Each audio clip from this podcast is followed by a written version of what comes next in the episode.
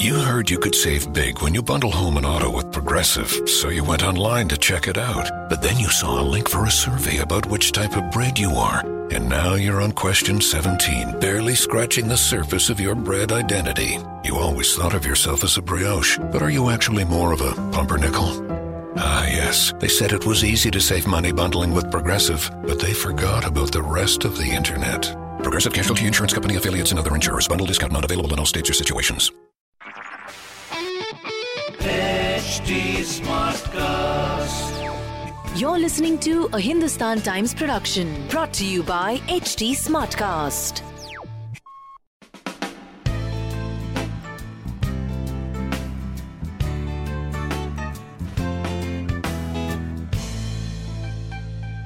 Hi guys, how's it going? It's Fashion O'Clock and you're with Manish.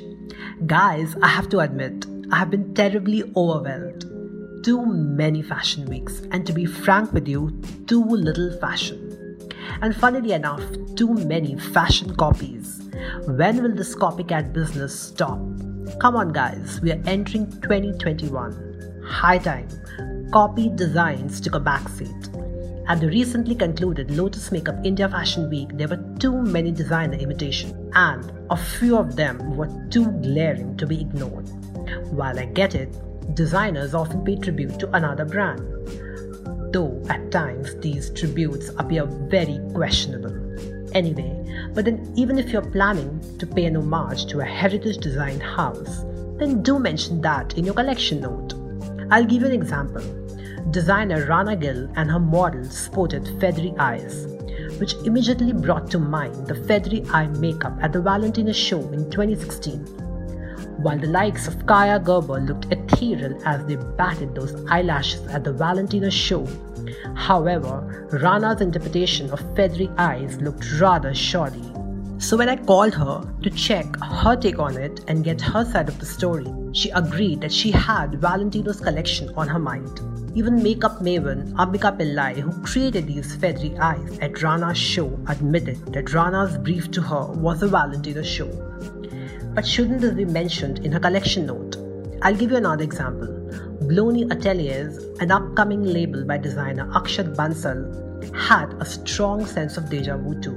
One of the holographic metallic outfits looked remarkably similar to Margiela, and one of the full skirted looks with puff sleeves looked a lot like one of the looks from designer Cecilie Bahnsen's old collection. And these two aren't mere exceptions. These glaring copies happen on the red carpet too. Recently, Diana Penty wore a boxy pale pink suit by Ikaya, which reminded me of a pink blazer from the French label Jacquemus worn by Jacqueline Fernandez a few weeks ago. Both the blazers had identical shapes, buttons, and lapels. Maybe these are mere coincidences, or maybe designers were actually inspired in some ways.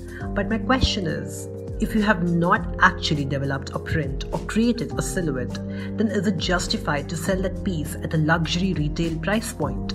Most Indian designers lack an original point of view. And even when they copy an international label, they do a very shoddy job of copying.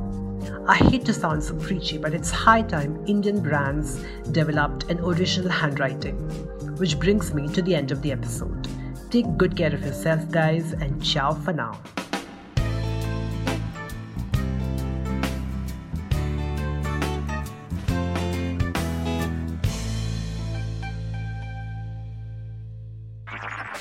This was a Hindustan Times production brought to you by HT Smartcast. Smartcast.